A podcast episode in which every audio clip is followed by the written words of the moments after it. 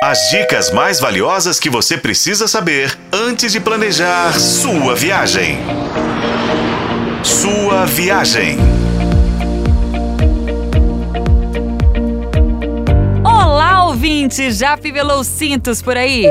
Bem-vindo à sua viagem, o seu canal de turismo aqui na FM O Tempo.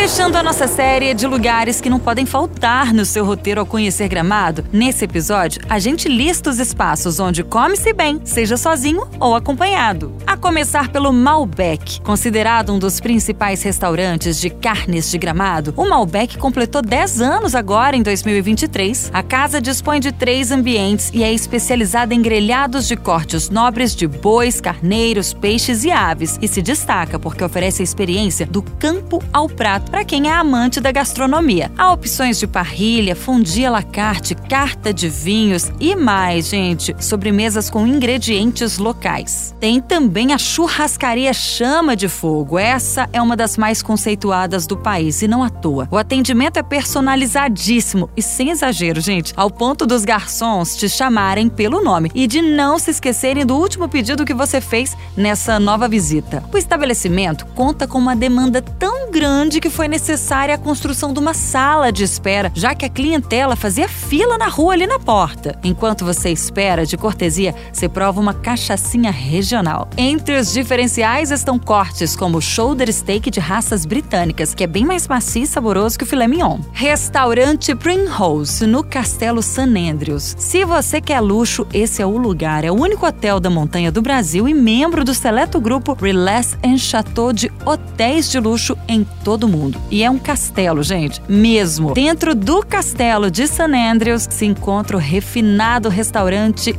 Primrose. As mesas são iluminadas individualmente com lustre de cristal tcheco, os móveis de madeira, os papéis de parede, tudo de bom gosto. A cozinha tem inspiração na culinária franco-italiana, embora seja adaptada ao terroir da Serra Gaúcha pelo premiado chefe Fernando Becker. Por fim, restaurante Chalezinho. O carro-chefe são os fundis, sempre muito bem acompanhados, tá? De delícias locais como queijo da serra, geleias e compotas. Entre as opções salgadas tem o fundi original, que é de queijo, e o fundi de filé mignon, nossa gente, elaborado no consomê de vinho, servido com torradas de alho, além de oito molhos tradicionais. De sobremesa, você pode pedir um fundi de leite ninho com Nutella, e aí você prova ele com marshmallow e morango, ou de doce de leite com churros e bananas. Surpreende o paladar, tá? O Era Uma Vez um Chalezinho começou aqui em Belo Horizonte em 1979, e na cidade gaúcha, a filial aberta nesse ano preserva aí a hospitalidade do início da trajetória do restaurante num espaço que lembra e muito os chalés dos Alpes suíços. Espero que você ouvinte tenha curtido e anotado todas essas dicas para você conhecer esses destinos em Gramado quando estiver na cidade. Eu sou Renata Zacarone e esse foi o podcast Sua Viagem. Acompanhe pelos tocadores de podcast e na FM O Tempo.